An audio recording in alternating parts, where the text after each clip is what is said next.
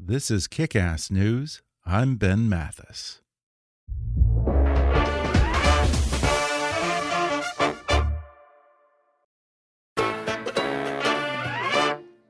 Parenting isn't easy, but showing up is, and your greatest impact begins right where you are. One of the best scientific predictors for how any child turns out in terms of happiness, academic success, leadership skills, and meaningful relationships is whether at least one adult in their life has consistently shown up for them. In an age of scheduling demands and digital distractions, showing up for your child might sound like a tall order, but now doctors Daniel Siegel and Tina Payne Bryson, the best selling authors of The Whole Brain Child and No Drama Discipline, explain that it doesn't take a lot of time, energy, or money, and the simple quality of presence can transform a child's life. It's all in their new book titled The Power of Showing Up How Parental Presence Shapes Who Our Kids Become and How Their Brains Get Wired. And today they join me on the show to offer this soon to be first time father some much needed advice on parenting. They explain what it means to really show up for your children and how your interactions with your kids are shaping the course of their lives and literally altering their physical brain. They discuss the latest discoveries in attachment science, some tips for encouraging the baby scientist in your kid, and why sometimes with children it's best to answer a question with another question. Plus, we talk about the perils of hyperparenting, the difference between soothing a child and coddling them, and how even people who experienced neglect and abuse from their own parents can break the cycle for the next generation. Coming up with Daniel Siegel and Tina Payne Bryson in just a moment.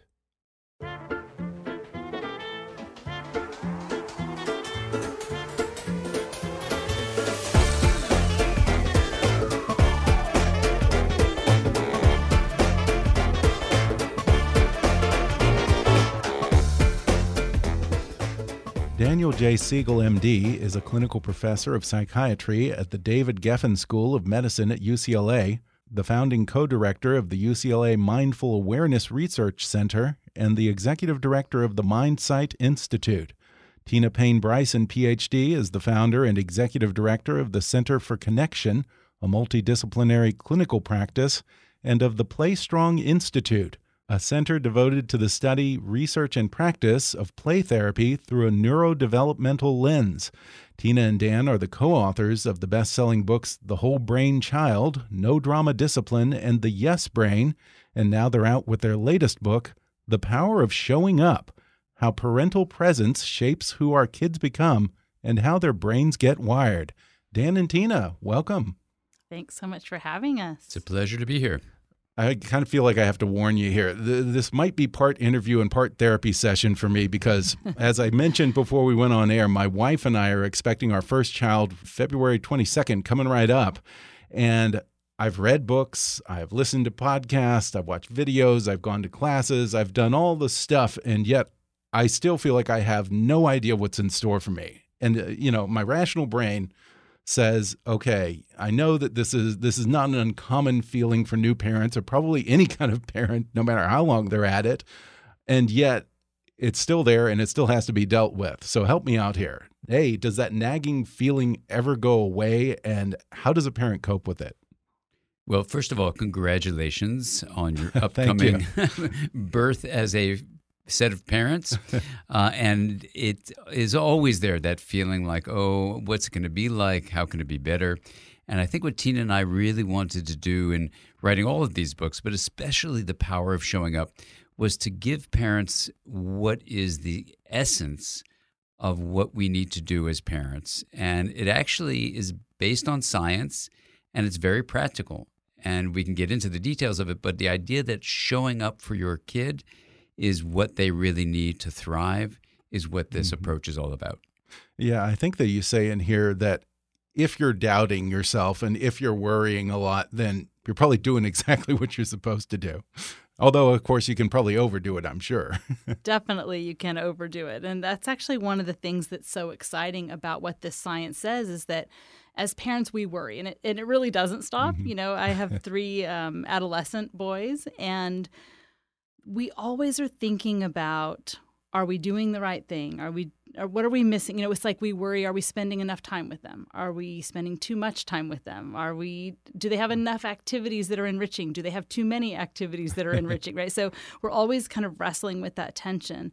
But what's great about what the science tells us is that most of the things we worry about as parents are things mm. we can let go.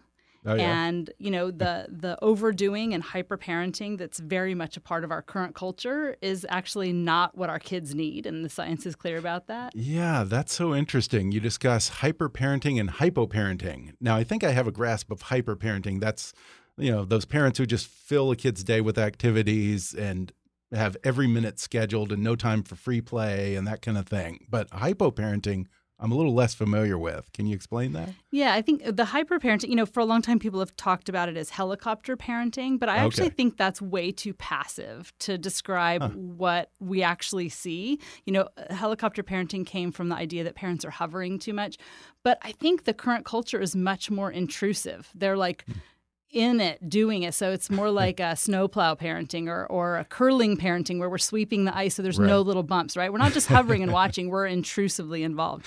And um, in fact, when we do that, it, it can really get in the way of giving our kids practice dealing with challenges mm-hmm. and, and learning that they themselves are more uh, resilient than they think.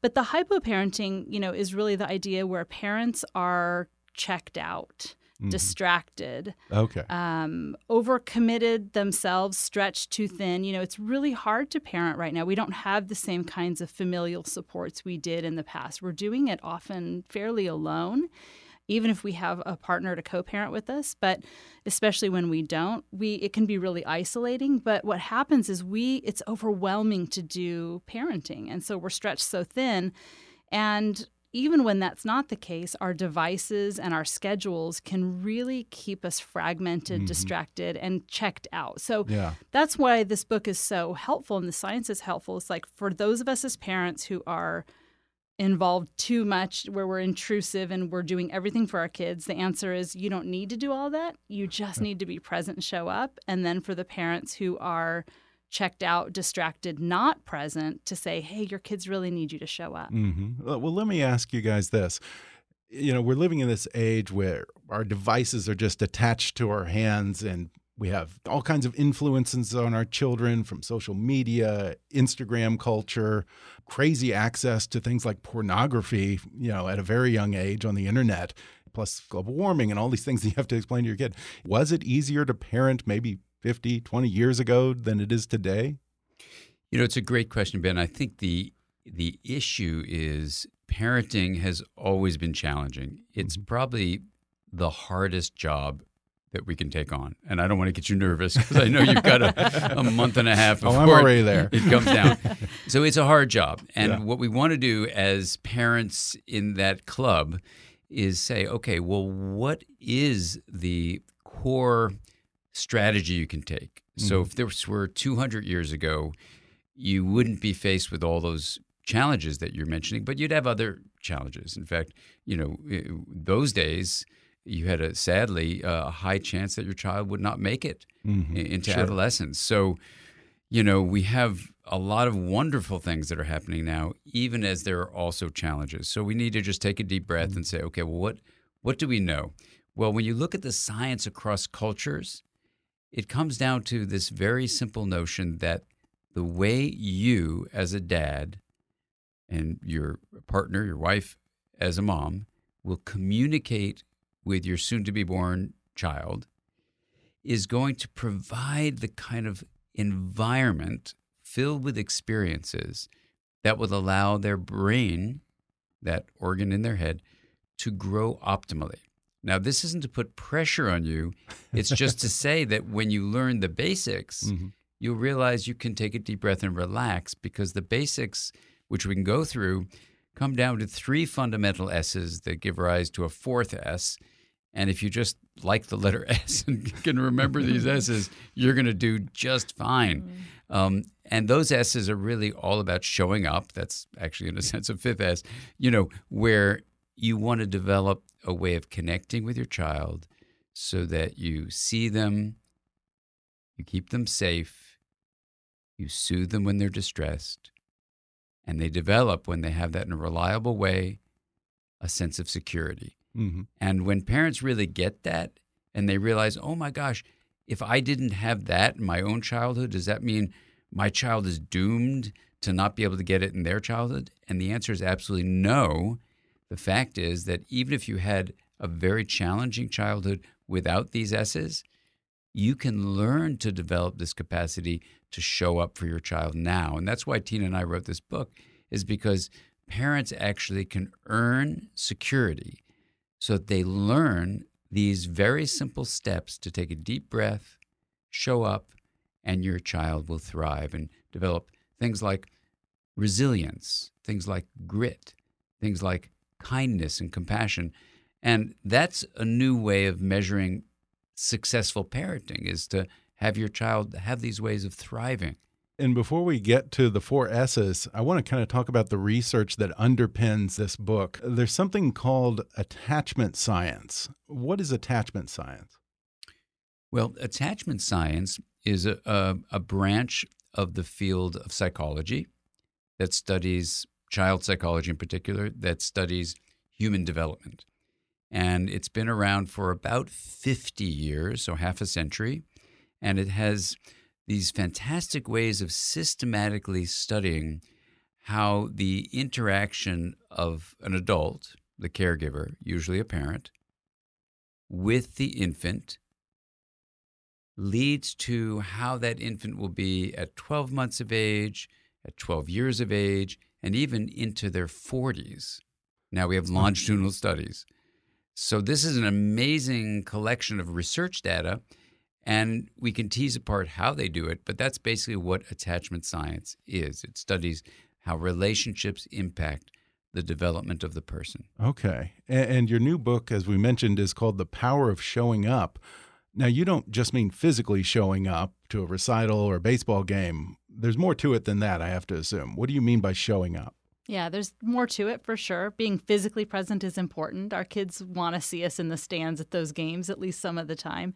But showing up is really more than just physical presence, it's really about knowing our children and being present in ways where we can see the mind behind their actions and their behaviors mm-hmm. to really know them. And the, the essence of showing up is the idea that when our kids have a need, we see it and respond to it quickly and sensitively at least most of the time. This this idea of showing up does not mean perfect.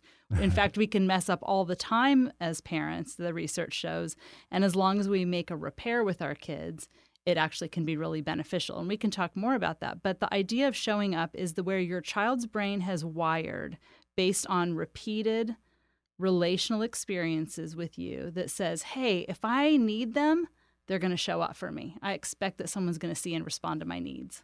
And how stark are the differences later in life between adults whose parents did or didn't show up for them when they were children? Well, that's a great question. The the first thing to say for anyone listening is that if what we're about to describe about the differences um, strikes you, take a deep breath and know that the research gives you a very optimistic um, empirical finding that if you didn't have parents show up for you when you were a kid, you can do certain steps, which Tina and I outlined in the book, to actually allow yourself to develop the kind of way of living, in a sense, the way of being, the way of being present, so you can show up for your kids. So we'll outline these differences, but please, please, please keep that important research finding in mind that if you say, oh my gosh, I'm that person that Tina and Dan are now describing that didn't have someone show up for me and that's the way I am, you can, if you choose, find a way to grow through that and mm-hmm. develop a more flexible way of being. So basically, what happens is if you did have parents who showed up for you, you develop what's called a secure attachment. And that security is sometimes called a mental model, which is just a fancy term for inside of me, I have a frame, what's called a schema, that you and I can have a relationship that's mutually rewarding. I can be aware of my emotions and what means something to me, and I can share that with you. And in a very open and flexible way, I can engage with you where I've shared what's going on inside of me, you share what's going on inside of you, and we have a very meaningful, rewarding relationship with each other. That is what security is all about. And it basically says not that I'm entitled to be seen and known by you, but that I'm able to be. And I, in a sense, am worthy of that. I feel good about who I am and good about the relationships I can create. That's security.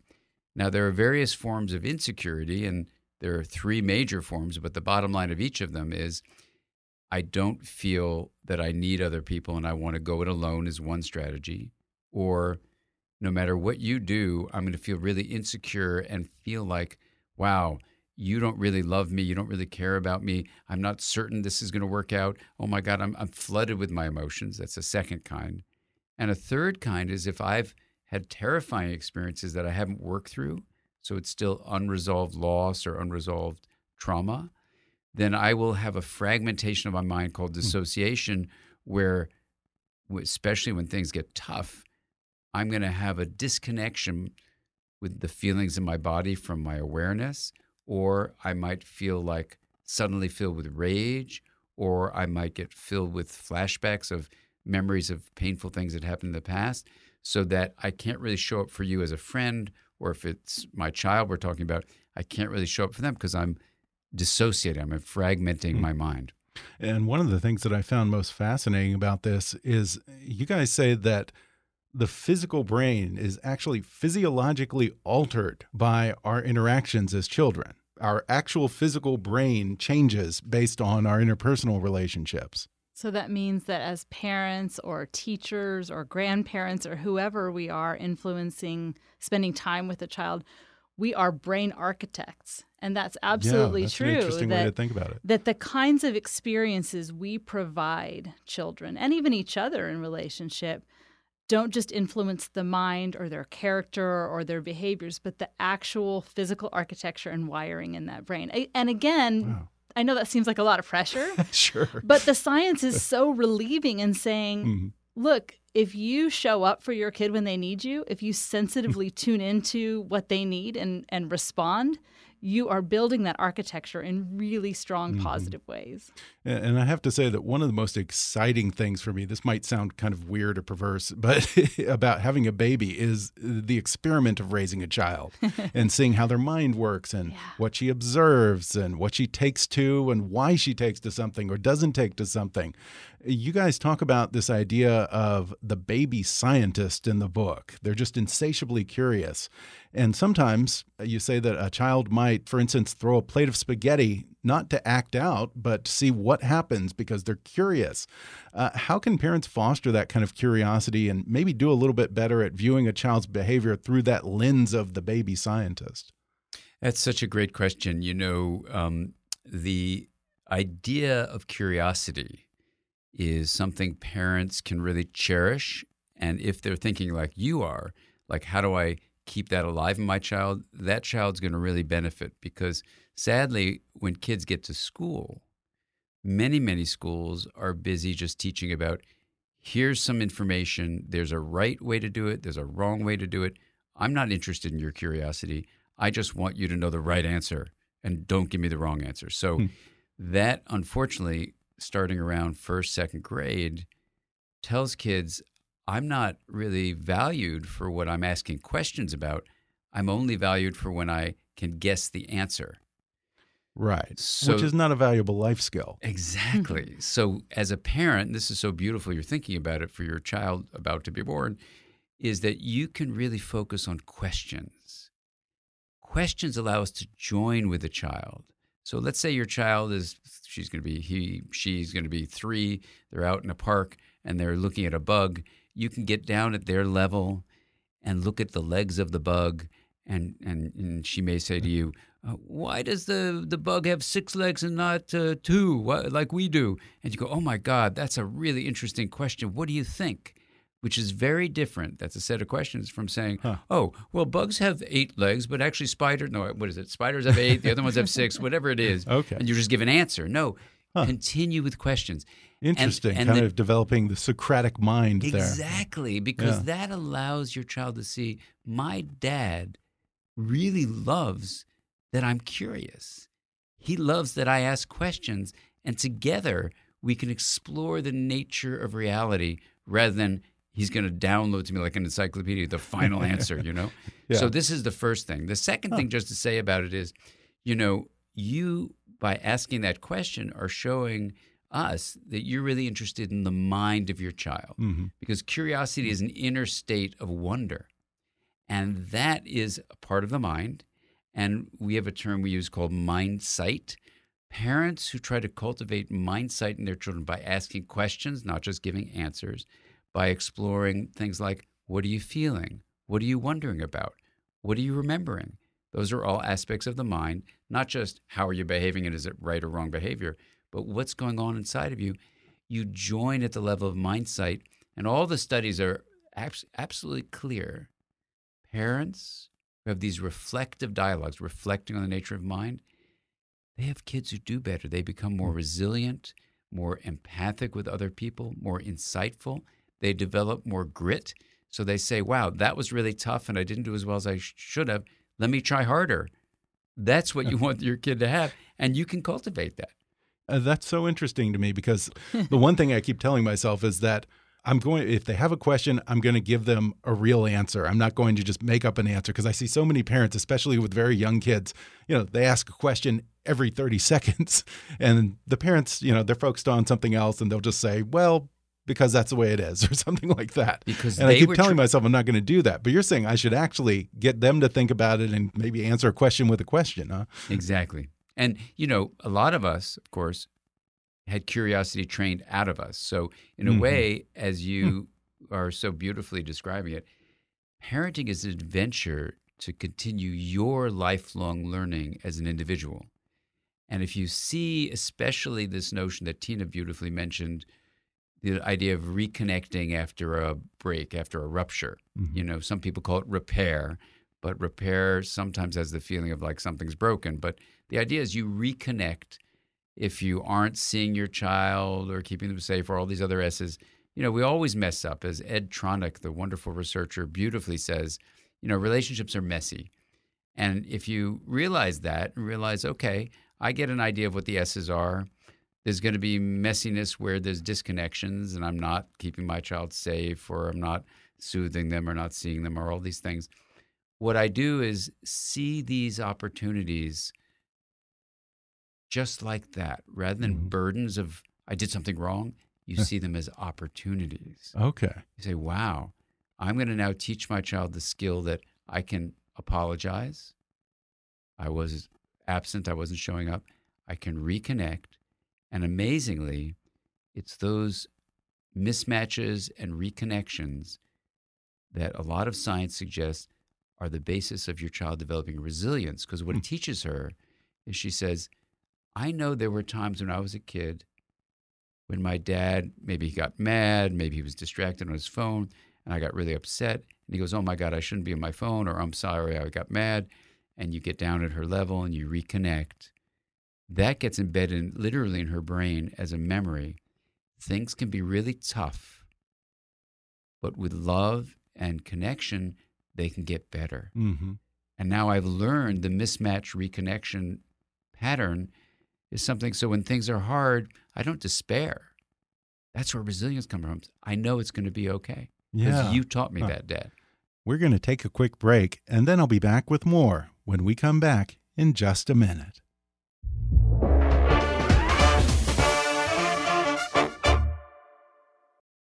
Hey, folks, technology is constantly changing. And if you have a business like I do, you know all too well that you either change with it or you die. It used to be that a company didn't exist unless it was in the phone book, and then a company didn't exist if it wasn't on the internet. But nowadays, people are spending less time on their computers and more time on their mobile devices, which means it's absolutely essential to have an attractive and easy to use mobile app. If you're looking for a product design and development company to help you build your next app, Mutual Mobile is the company for you. Mutual Mobile has designed and built over 600 mobile and web apps powering many Fortune 500 companies and high growth startups around the world today. Founded over 10 years ago, Mutual Mobile has partnered with Under Armour, Clorox, Alamo Drafthouse, KitchenAid, and more. This company is the best kept secret of web design and development. Well, at least until now. Now, we all know about the pain of hiring a freelancer or a new employee only to find out months later that it's not a fit. But Mutual Mobile has a refined process, so they get it done right the first time. And if you're anything like me, that's precisely what you need. Because what do I know about creating a mobile app or what customers are looking for in that sort of thing? I'm no tech whiz. And who wants to spend all the time and money to build their own team? That's not efficient. But that's exactly why Mutual Mobile is such a lifesaver. Spanning business to business, consumer, and industry segments, their teams champion custom digital product management, user experience best practices, visual and interactive design, and integrated technical operational development capabilities. Mutual Mobile's teams work alongside their partners from strategy building to product delivery to create impactful and scalable mobile experiences. If you have design or development needs, schedule a free 30 minute consultation with Mutual Mobile at mutualmobile.link slash kick to get started. That's mutualmobile.link slash kick. Hey, folks, I am so excited to talk to you about my new sponsor. I've been recommending chili products to friends for years now. They literally changed my life, and now I am a true believer. Did you know that one of the most effective ways to get better sleep is through temperature regulation? Chili makes both the Chili Pad and Ooler, two really cool gadgets that fit over the top of your mattress and use water to control the temperature of your bed. Since water is more thermally efficient than air, Chili sleep systems can help lower your internal temperature to trigger deep, relaxing sleep. The Ooler is controlled through an app on your phone with smart scheduling, a warm awake feature, and a UV light to auto clean, while the Chili Pad is simply controlled using a remote. Ever since I started using my Chili sleep system, I've noticed I fall asleep faster, sleep deeper, and wake up feeling fully rested. Whether you like to sleep a little warmer or cooler, you can customize the temperature for you and your side of the bed. Chili products offer a temperature range between 55 and 115 degrees Fahrenheit to suit every sleeper. I used to get horrible sleep. I'd wake up several times a night, hot, sweaty, and frustrated, tossing the comforter off. But then my wife got me what is to this day still the very best birthday gift that I've ever received a chili pad and I've slept like a baby ever since because it keeps me cool all through the night. It's not uneven like air conditioning, it cools me right in my immediate space where I sleep, and now my sheets actually hold the cool in rather than making me hot at night. Now, if you, on the other hand, like to sleep warmer, Chili has you covered there too. But for me, there's just nothing like getting nice and cozy when it's chilly. Sometimes I even take my chili pad all the way down to 55 degrees, and I love it. Chili really did change my life for the better, and it'll do the same for you. And right now, Chili is offering my audience a really great deal. When you go to chilitechnology.com slash kick, you can get $150 off any sleep system with code KICK. That's C-H-I-L-I technology.com slash kick with code KICK for $150 off any sleep system. One more time, it's chilitechnology.com slash kick and offer code KICK. One of the most effective ways to get better sleep is through temperature regulation.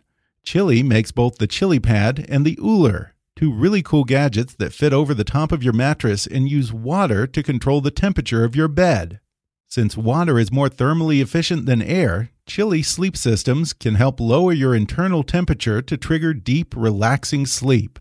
The Ooler is controlled through an app on your phone with smart scheduling, a warm awake feature, and a UV light to auto clean, while the Chili Pad is simply controlled using a remote. Ever since I started using my Chili sleep system, I've noticed I fall asleep faster, sleep deeper, and wake up feeling fully rested. Whether you like to sleep a little warmer or cooler, you can customize the temperature for you and your side of the bed. Chili products offer a temperature range between 55 and 115 degrees Fahrenheit to suit every sleeper. Me, I love to sleep nice and cool. Sometimes I even take my chili pad all the way down to 55 degrees, and I love it. Before I got a chili pad, I used to wake up a few times every night and throw off the comforter because I was hot and had night sweats, and it was just incredibly uncomfortable and frustrating. Now, I know what you might be thinking. Well, that's what I have air conditioning for. But AC isn't always consistent, and sometimes the temperature in front of the vent is different from the rest of the room. But ChiliPad keeps it at the exact temperature I desire consistently and right in my immediate space. Chili changed how I sleep for the better, and it'll do the same for you. And right now, Chili is offering my audience a really great deal. When you go to chilitechnology.com/kick, you can get $150 off any sleep system with code KICK. That's C H I L I technology.com slash kick with code KICK for $150 off any sleep system. One more time, it's chilitechnology.com slash kick and offer code KICK. Warning, high-potency supplements aren't for everyone. But if you're intent on continuous improvement and accomplishing health and wellness goals, then you need to meet V-Thrive, the Vitamin Shoppe brand. These quality vitamins, supplements, and more are simply clean. No magnesium stearate, stearic acid, or titanium dioxide Zero artificial colors, flavors, or sweeteners. Visit vitaminshoppe.com forward slash podcast or any of the Vitamin Shoppe stores to level up your health routine and show your body some major love with solutions like Active Flex Plus, featuring clinically studied ingredients like AprèsFlex and types 1 and 2 collagen to help fuel healthy joints, tendons, and ligaments and deliver results you can feel.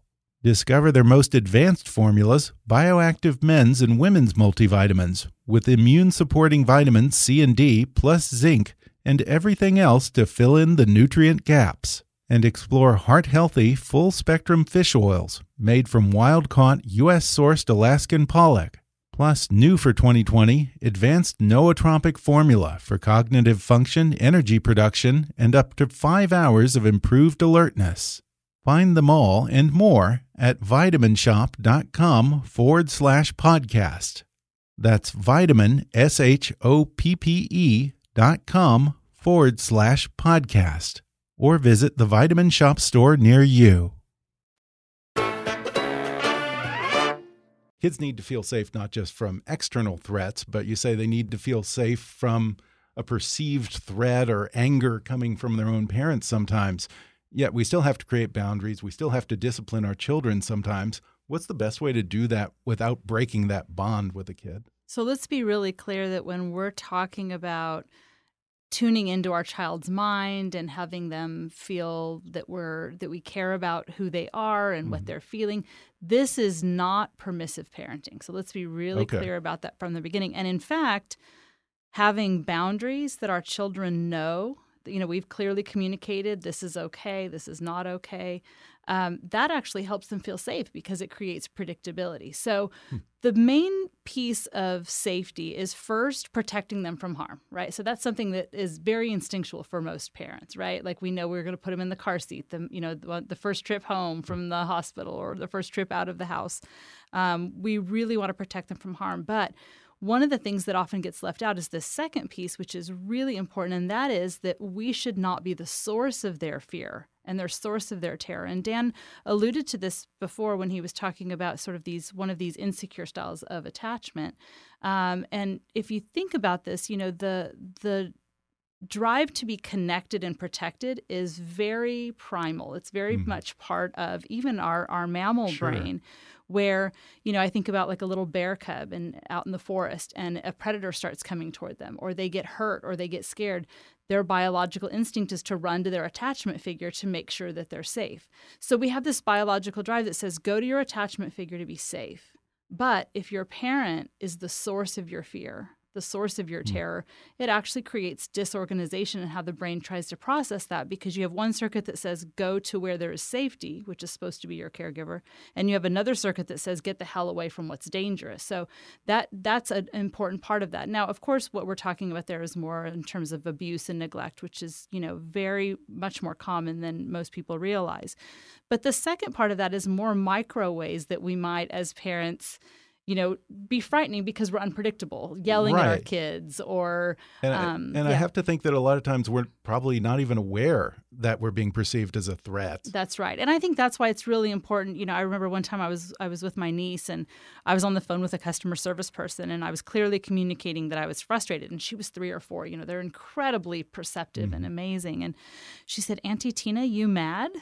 And you know, that's a moment where if I say, "No, I'm not mad," then she she has sort of only two ways to make sense of that. Either one, she doesn't tell me the truth mm-hmm. or i must not be right when i think an emotion is that. Like so then she huh. has to doubt herself. Oh, so much better in that moment. You know yeah. i know times and this happens particularly when you're in the car with your children. Let me just warn you there's all uh, sometimes these moments. It's harder you know you can't get down to eye level and give a hug and all these mm-hmm. things so you know there there are times you know where we can you know emotions run high you know Dan has written about this idea of flipping our lids, you know, where we go to kind of more primitive ways of, of acting out.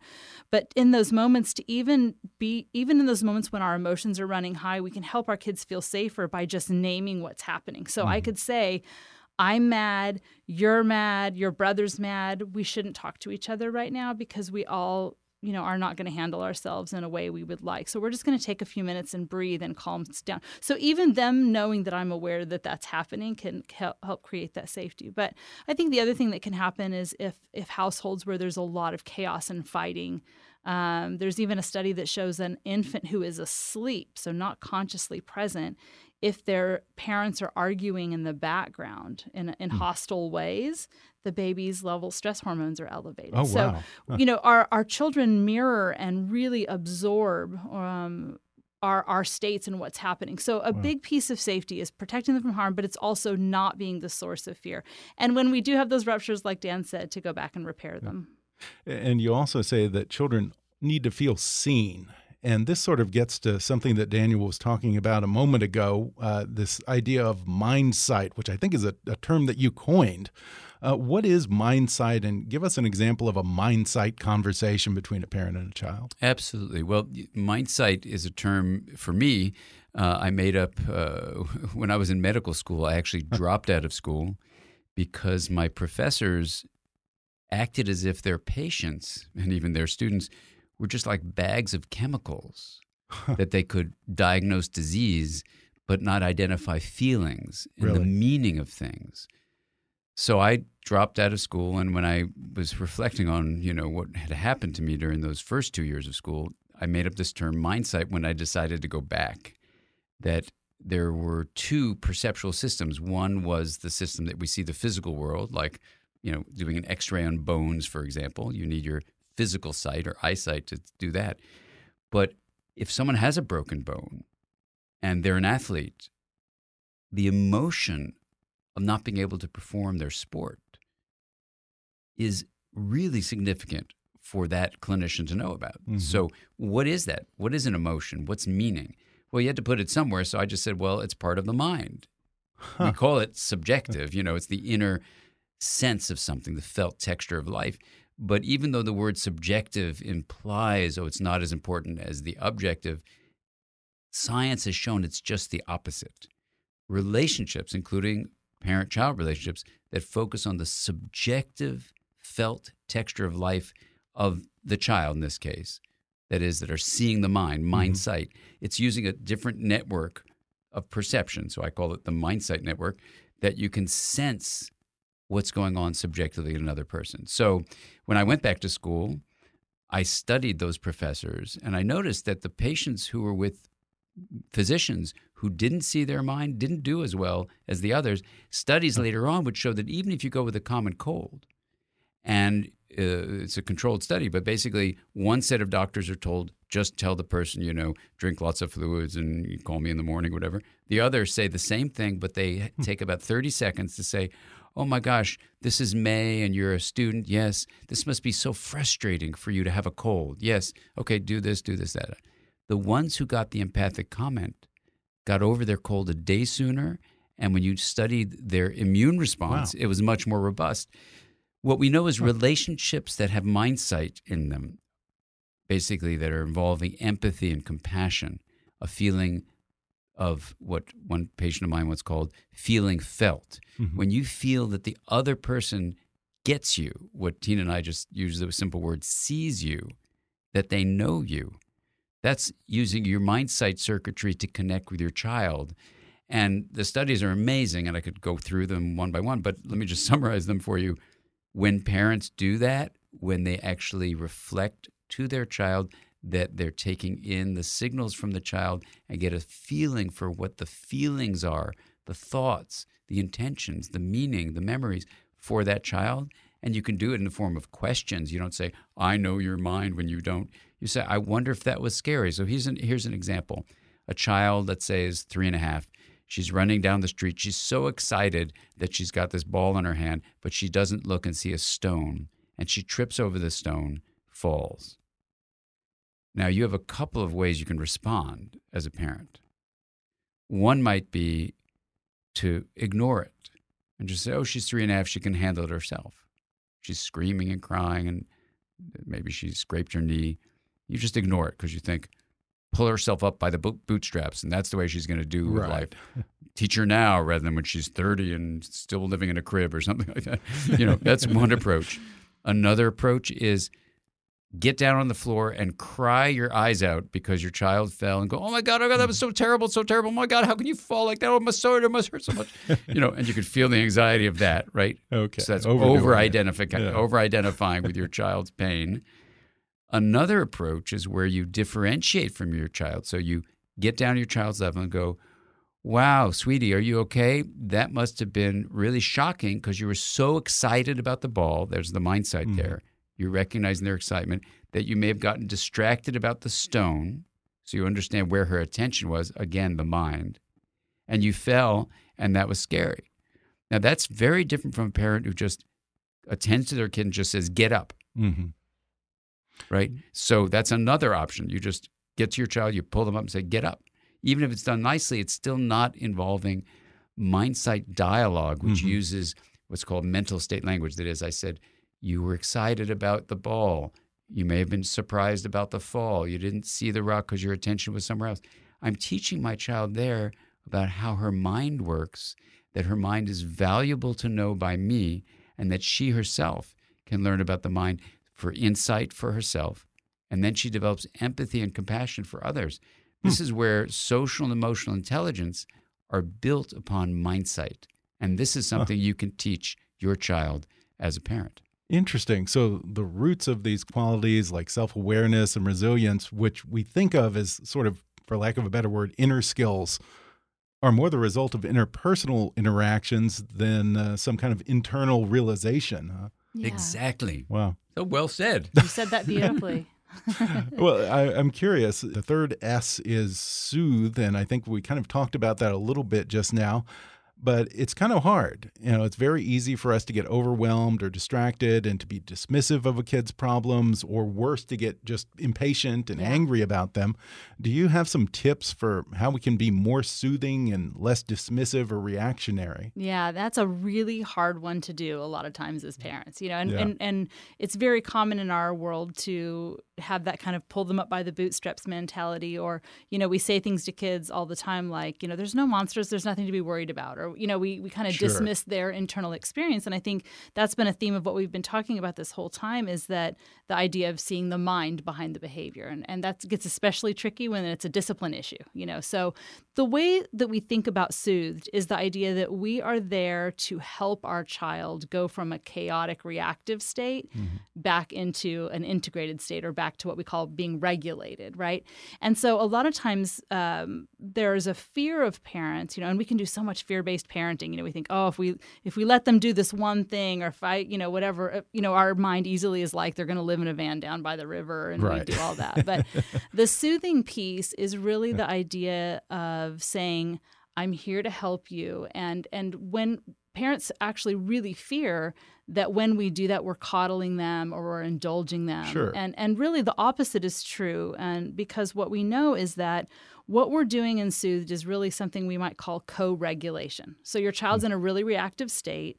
The parent steps in to help support and help them calm down help them feel good again And when we do that, it actually gives their brain kind of like a rep, like lifting a muscle, right? They're mm-hmm. getting a rep for going from a dysregulated state back into a regulated state so that they can do that for themselves. So, you know, just a quick example I, I have one of my favorite stories from one of my uh, guys is, you know, my four year old throwing a fit about getting out of the bathtub, right? so, um, my job, in the first and foremost, is to stay regulated myself so that I can, mm-hmm. you know, he, he's going to mirror my state. So if I get really reactive and angry, he's going to tantrum more.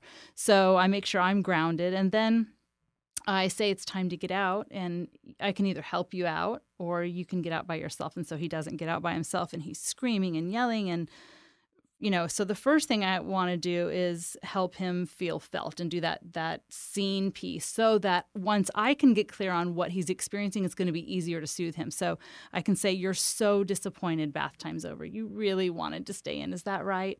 And as i'm i'm saying that as i'm lifting him out and then i can say you can cry if you need to you can yell if you need to and i'm right here with you while you do it. But i think one of the ways to think about this is you know i'm setting the limit I'm still pulling him out of the bathtub. I'm predictable. I'm doing what I said I was going to do, but I'm seeing his mind and I'm basically saying, I'm right here with you while you do this. So I'm not okay. fixing it for him. I'm giving him practice sitting in and tolerating a difficult feeling with support. So it's really the essence of sort of saying, You're safe, I'm with you, and we will figure this out together. Mm -hmm. uh, let me ask you about one thing that I see often, especially with dads, is this tendency to want to be their child's best friend or almost like an uh, like an older sibling more than a parent sometimes. Is that healthy and how does that affect a child? Well, I think, you know, sometimes parents will say that that like they'll say I don't want to be I'm not my child's friend, I'm their parent. But if you think mm -hmm. about what a lot of it has to do with definitions. You know, a friend mm-hmm. is someone you share things with and that you like to spend time with and all of that. Um, you can be those things to your child while still being the adult who is in charge and who is going to protect their child. So I don't think um, being an authority figure and being a friend have to be mutually exclusive. Mm-hmm. I think what's important is that we want to build relationships. You know, so much of the time when parents use that kind of saying where they say, I'm not my child's friend, they're often telling their kid like i don't want to hear about it you know if you're going to cry and throw a fit go to your room i don't i don't I don't want to hear about it. Sure. What happens is when we say that repeatedly, our children internalize that. Mm. And they're like, not only do they not want to hear about when I'm in distress, when I'm falling apart, when things are hard, not only do they not want to hear about it, but they're not going to help me.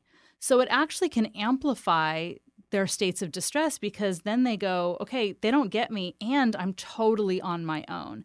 Mm. So I think we can promote if you think about, you know, the idea of building relationship where you're sharing your life together and you're delighting and spending time with the other person. To me, those are the two biggest pieces of friendship.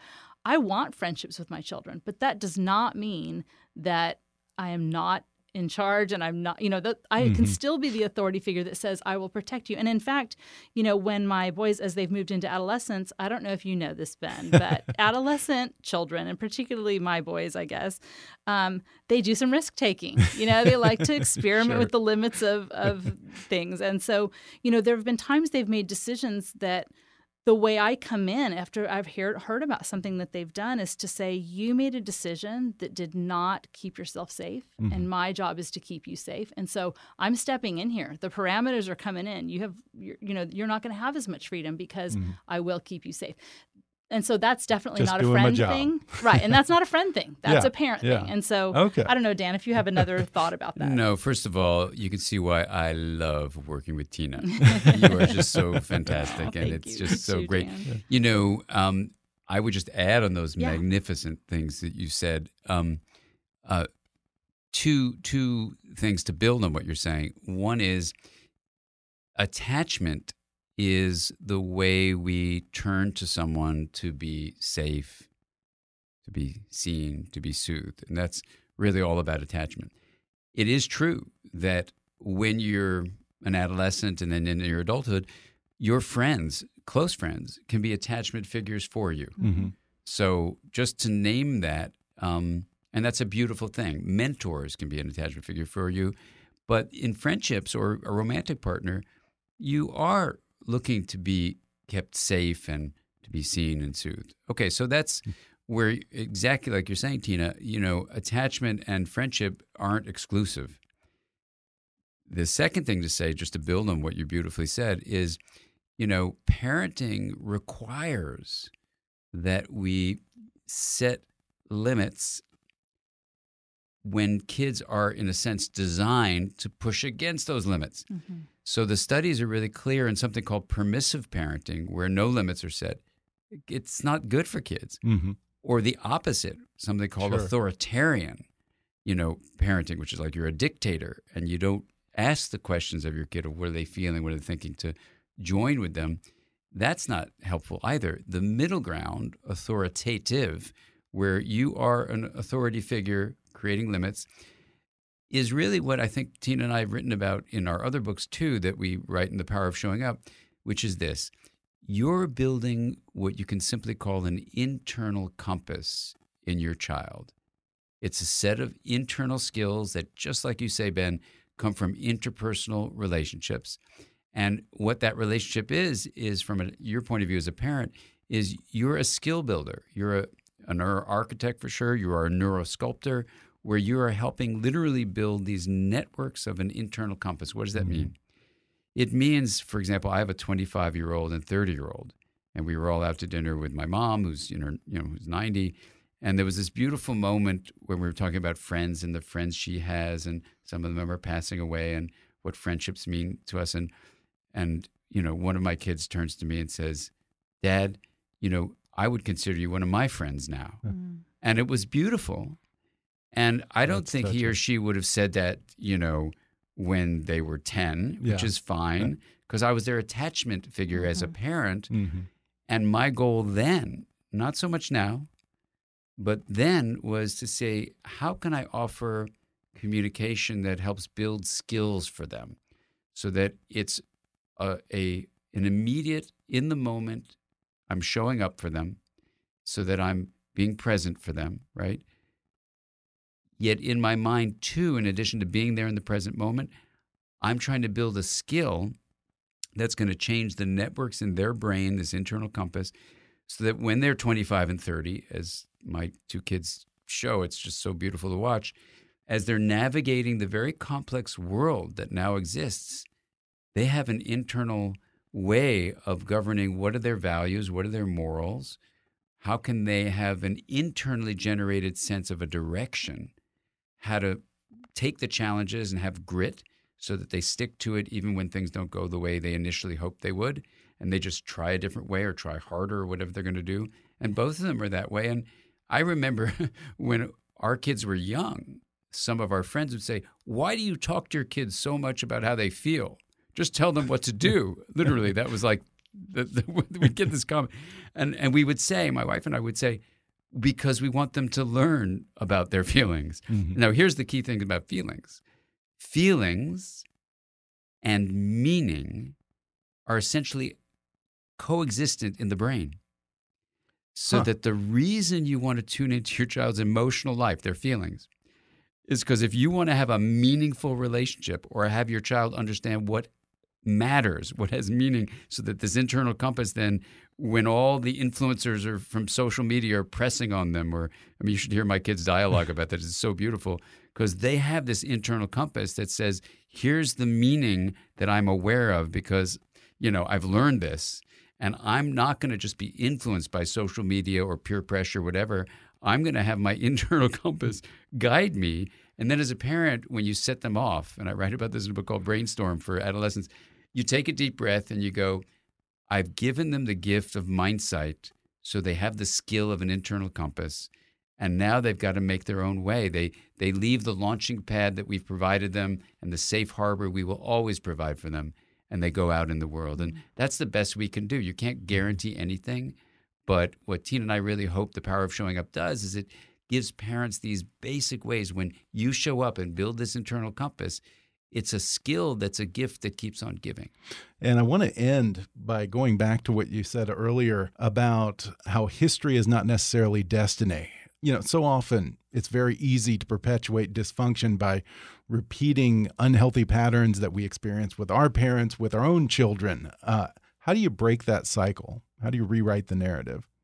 Well, I think the thesis of this book comes down to what you just said there, which is that one of the best predictors for how well our kids turn out is that they've had secure attachment with at least one person. Mm-hmm. And the safe, seen, and soothed, providing repeated experiences of those, not perfect experiences, but enough of them, actually wires their brain so that they know to expect that if they have a need someone will show up for them mm-hmm. right and and and be there for them if they have a need and what's so cool so that's the most important thing we can do for our kids development mm-hmm. and what's so cool about the research is that we can say that the best predictor for us being able to provide that kind of secure attachment for our kids being able to do the the s's and to show up for them is not whether or not we had it, mm-hmm. which is like everybody take a big deep sigh, right? Like, thank goodness.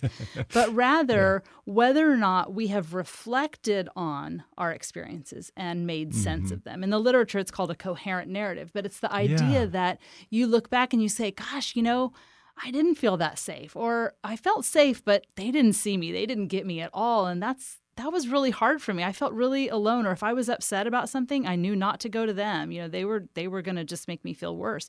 So when we we reflect on and make sense of those experiences, how they impacted us, then our brain actually starts to change to be more integrated where we're not running from our past, but we're also not flooded by or entangled by mm-hmm. it, but rather we're free. And that's in the literature, it's actually called free and autonomous in adulthood, where we're free to look back at our past, to make sense of it, so that we are not just being um, driven by our past, but rather mm-hmm. we are intentional people who are aware yeah. of those things so that we can make choices. And Dan has a beautiful phrase, which is without awareness, we don't have a choice. And so we just we just carry on those dysfunctional patterns if we're not aware of them, if we haven't made sense of them. And what's so great about this is that anybody can do this.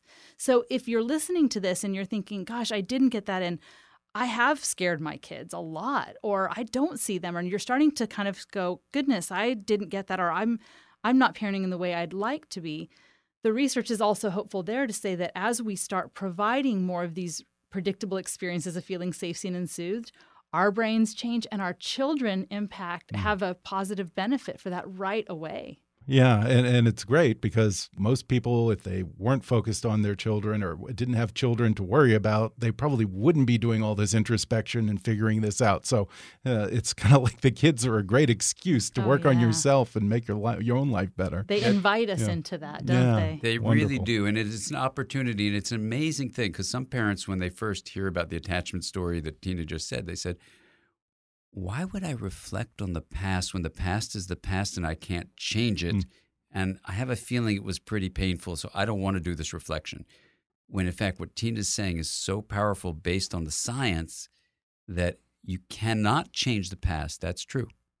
You can change how you make sense of how the past impacted you and change the strategies of survival so that you open yourself up and become free now to become the parent and the person that you always dreamed you could be. Great advice. Well, the book is just fantastic. I highly recommend it to people, uh, even if you're not a parent. I mean, all of these skills can be applied to any kind of relationship uh, romantic relationships, office, coworkers, uh, best friends, you Absolutely. name it. And again, the book is called The Power of Showing Up How Parental Presence Shapes Who Our Kids Become and How Their Brains Get Wired. Daniel J. Siegel and Tina Payne Bryson, thanks for talking with me. Thank, Thank you. you, Ben. Thanks again to Daniel J. Siegel and Tina Payne Bryson for coming on the show. Their new book, The Power of Showing Up How Parental Presence Shapes Who Our Kids Become and How Their Brains Get Wired, is available on Amazon, Audible, or wherever books are sold. Meet V Thrive, the Vitamin Shoppe brand. These high potency vitamins, supplements, and more are simply clean that means no magnesium stearate, stearic acid, or titanium dioxide, and zero artificial colors, flavors, or sweeteners. Try their selection of heart healthy full spectrum fish oils made from wild caught, fresh, U.S. sourced Alaskan pollock.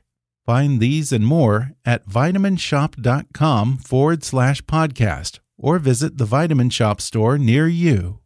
If you enjoyed today's podcast, be sure to subscribe to us on Apple Podcasts and rate and review us while you're there. Five star ratings and detailed reviews are one of the best ways for new listeners to discover the show. You can also follow us on Facebook or on Twitter at, at KickassNewsPod and recommend us to your friends on your social media. For more fun stuff, visit kickassnews.com, and I welcome your comments, questions, and suggestions at comments at kickassnews.com. For now, I'm Ben Mathis, and thanks for listening to Kickass News.